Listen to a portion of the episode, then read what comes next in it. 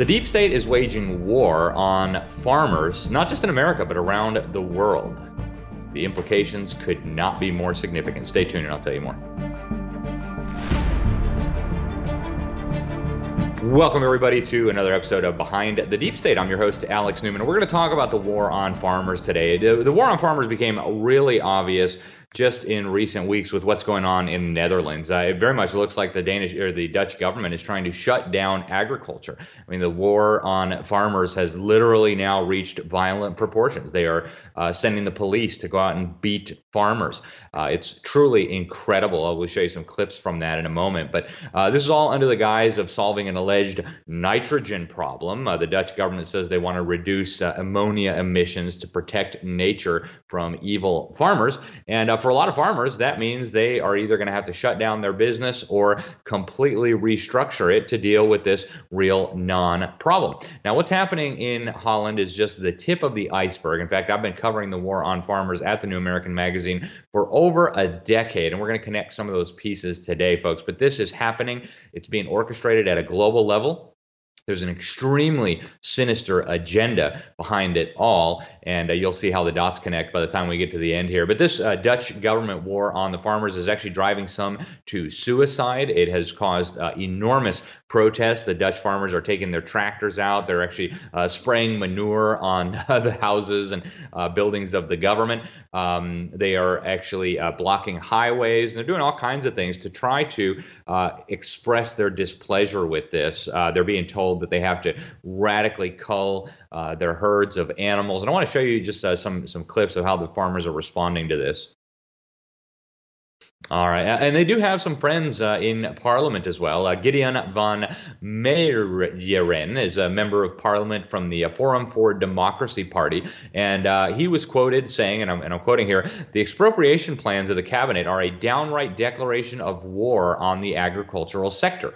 Under false pretenses, farmers are being robbed of their land, centuries-old farms are being demolished, and farmers' families are being totally destroyed. It is terrible to see that several farmers have now." Been driven to such desperation that they feel compelled to take firmer action to make their cries heard. Uh, he also called on the government to immediately stop what he described as the unlawful expropriation plans based on this nitrogen hoax. But, folks, I, I want to show you that this is not a new phenomenon. It's not unique to the Netherlands. In fact, uh, under various pretexts, the war on farmers has been accelerating radically over the last decade. I want to go first to Brazil. In uh, 2013, I wrote an article for the New American Magazine called Amid Federal Land Grab in Brazil, Whole Towns Evicted at Gunpoint. Again, this was 2013. And uh, during this, uh, we actually broke the story you had uh, federal Brazilian police and military personnel, some of them actually wearing UN uniforms, forcibly relocating entire towns, right? These were entire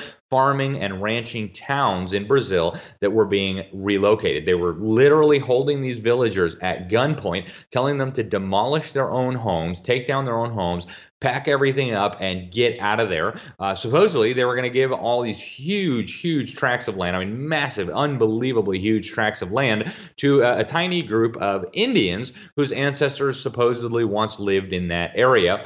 Of course, I actually talked to the leader of these Indians, the chief of the Indians, and he told me, no, that's not our land. That's never been our land. In fact, uh, our people never even lived in that kind of ecosystem. This is the government doing what the government wants to do. So the, the excuse for stealing all this farmland, the excuse for shuttering all these farms and ranches was to uh, give some land to the Indians. And it turned out the Indians didn't even recognize it as theirs. Pretty amazing. Uh, and yet, it happened in almost complete silence. The American media was almost completely missing in action.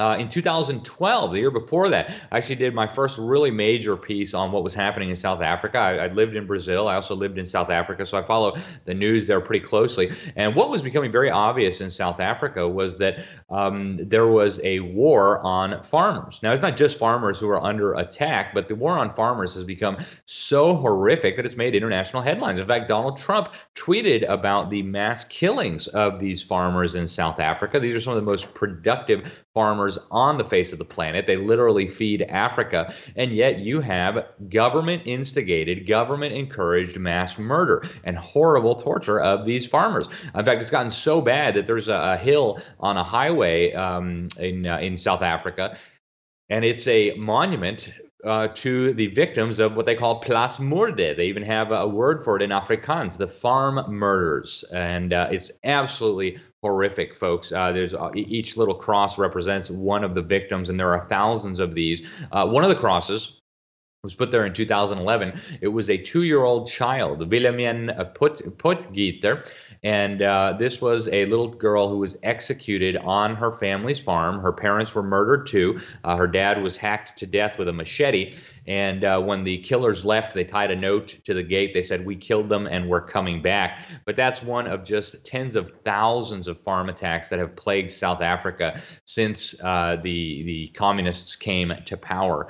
And uh, folks, it is horrific. And again, it's, it's very hard to farm under these conditions. And it's gotten so bad now that the government is openly uh, encouraging this. Uh, the former president actually was singing songs on television calling for kill the farmer, bring me my machine gun, we're going to kill the farmer. Watch.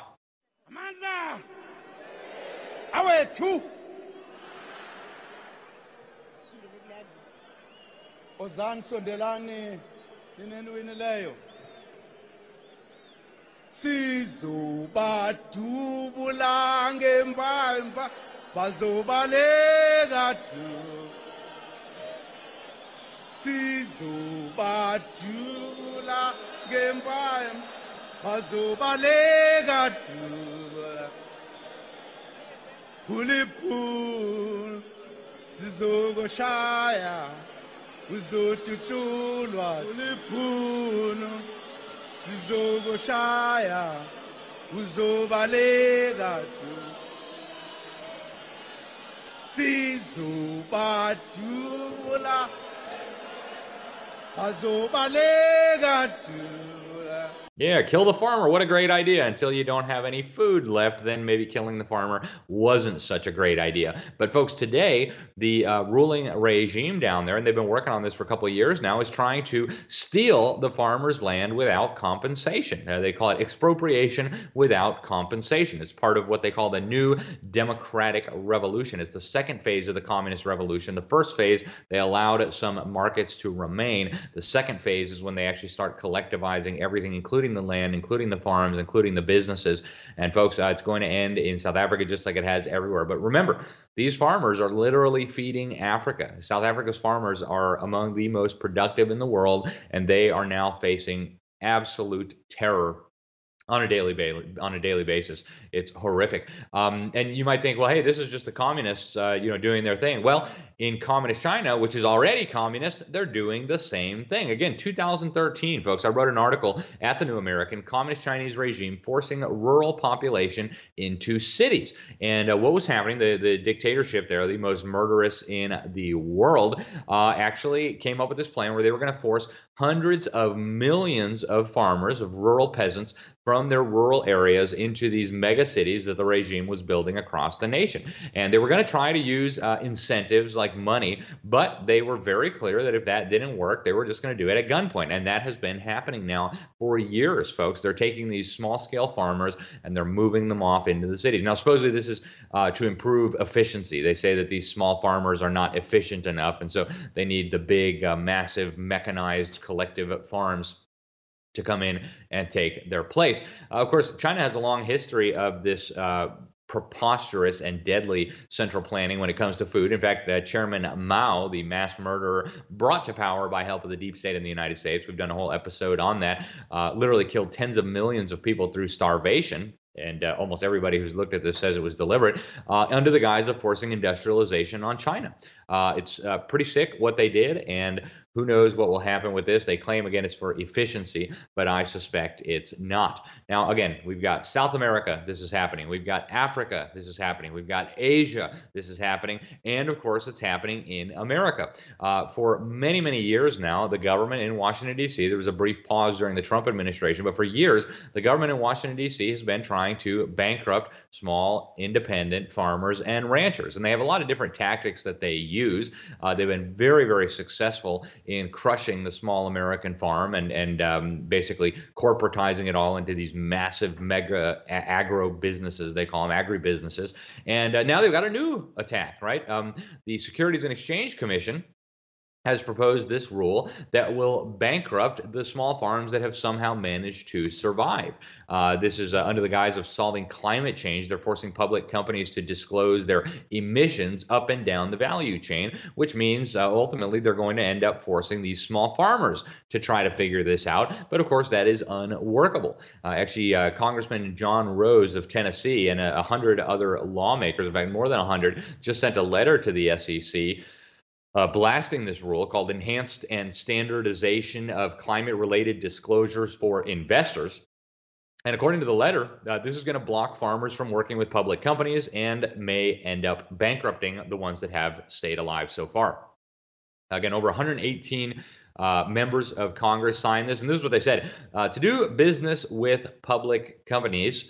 Small farms would be required to disclose a significant amount of climate related information. Unlike large corporations, small farms do not have full scale compliance departments. They went on to say that uh, it is not within the purview of the SEC to regulate farmers and ranchers, which is what this rule would do by requiring public companies to disclose their Scope 3 greenhouse gas emissions. Now, it's not just members of Congress that are upset about this. The American Farm Bureau Federation has also come out and said that this would devastate small farmers. Uh, they said that this requirement to report the so called Scope 3 greenhouse gas emissions would effectively force farmers and ranchers to track and report these. Uh, Congressman John Rose went on to say that the SEC has clearly overstepped its bounds and proposed a rule that would have a devastating effect on our farmers. They should listen to farmers and reverse this terrible proposal before putting our entire nationwide supply of safe and affordable food and agricultural products at risk.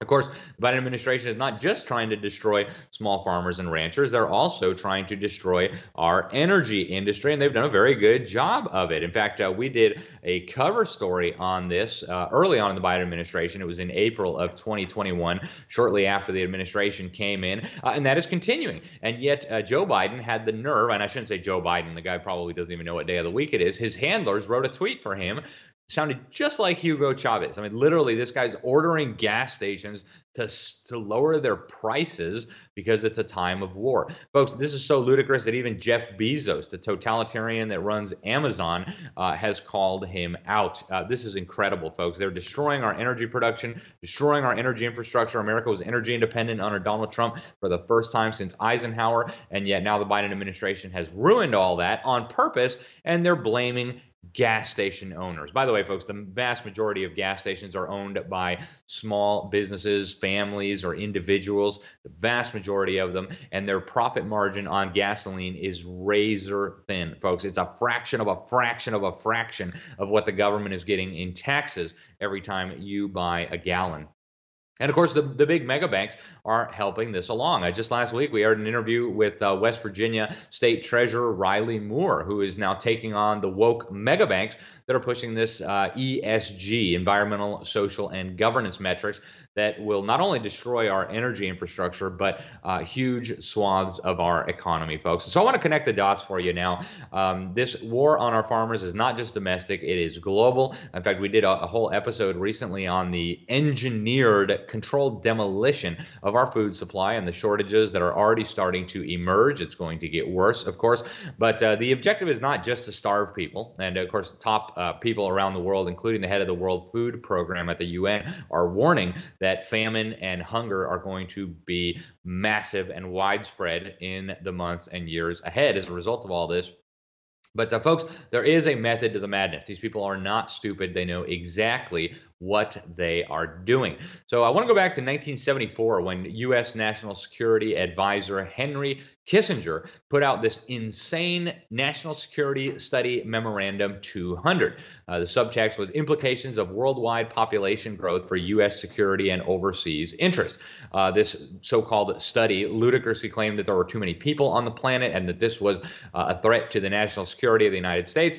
And Kissinger proposed using food as a weapon to get these governments to implement the kind of policies they wanted, especially population control, more contraception, more abortion, more sterilization. Okay, folks, this was back in the mid 1970s. And um, they were dead serious about it, folks. And if you think that they have changed their tune, you are kidding yourself. Now, uh, early on in the COVID uh, pandemic, engineered by the deep state, and the Rockefeller Foundation was, of course, a major player in that with their 2010 report outlining how governments should respond. And incidentally, that's how governments did respond. Uh, the Rockefeller Foundation put out this report in 2020 called Reset the Table Meeting the Moment to Transform the U.S. Food System hmm, man, these Rockefeller people, they just have incredible timing. Uh, if you read this document, they basically argue that we need to completely overhaul the U.S. food system to focus on quote unquote social justice and protecting the environment. We need sustainable agriculture. And of course, mom and pop farms, small ranchers, independent producers are not sustainable in their view. In fact, they can't even keep track of their climate emissions. How in the world can they be sustainable? Right? So, folks, this is where they're going with this. Now, the World Economic Forum is also a huge player in this. Uh, they are focusing on pushing this crazy idea that you need to eat bugs as a sustainable source of protein. They're also developing around the world these things that they call food innovation hubs to quote transform food systems. So, uh, back in November of 2020, they announced that the European Food Innovation Hub would be created in, of all places, the Netherlands. Hmm, interesting. Uh, and of course, the uh, sellout prime minister of the Netherlands, uh, Prime Minister Rutte, announced that his country was going to be a big player in this. They're going to be putting tax money into the Global Coordinating Secretariat of the Food Innovation Hubs, which will operate from the Netherlands, folks. You starting to see where this is going, folks? They don't want independent ranchers and farmers who can feed their communities. They want to control the food supply. Why do they want to control the food supply? Well, partly so they can make money, but partly so they can use it as a weapon against you. Now, again, back in 2013, uh, we reported at the New American, I did an article called UN Let Them Eat Bugs. And uh, this is what I said. Uh, as part of its drive for global so called sustainability, the United Nations has a new suggestion for the people of the world eat bugs instead of burgers. Okay, that's uh, from our 2013 article, folks. We've been warning you for a decade about this, and now it's coming to fruition. Uh, you've got these uh, recommendations in a report by the UN Food and Agriculture Organization, which incidentally is and has been run by communists and tyrants for a very long time. Uh, and they tout this uh, idea of eating edible insects to bring about food security and to make farming sustainable. The propaganda is coming from the NPR, from the BBC, from the Canadian Broadcasting Corporation. This is all tax funded propaganda designed to make you think that eating bugs is good and healthy and wholesome and sustainable and nutritious and all the rest of it. Frankly, folks, I'm not planning to eat any bugs uh, and I hope you won't either. But this is where they're going, folks. And uh, if you think they're making all these investments for your benefit, uh, you're kidding yourselves, right? Uh, Bill Gates, Al Gore, Jeff Bezos, they're all invested in this lab grown Franken meat and this weirdo uh, milk that they're pushing. And uh, I mean, the, the, World Economic Forum even just came out and, and said it openly a couple years ago. We can be conditioned to eat weeds and bugs to save us from climate change. So, folks, this war on ranchers, this war on farmers real, it's global, and it is designed to bring you under control. If you're hungry, if your family's hungry, there's a lot of things that you would be willing to do and accept that you wouldn't under normal circumstances. So, that's what the deep state is up to, folks. We will be back with much more next week. Thanks for tuning in. Till next time, God bless you all. If you enjoyed this video, please make sure to subscribe, hit like, hit that little bell so that you'll be notified whenever we post new videos. And also, please make sure to share this video with your friends. Email is a great way to do it. Remember, there are powerful forces working to steal our freedom and destroy our country. We need to work together, expose those behind the deep state. Otherwise, you can kiss your liberties goodbye.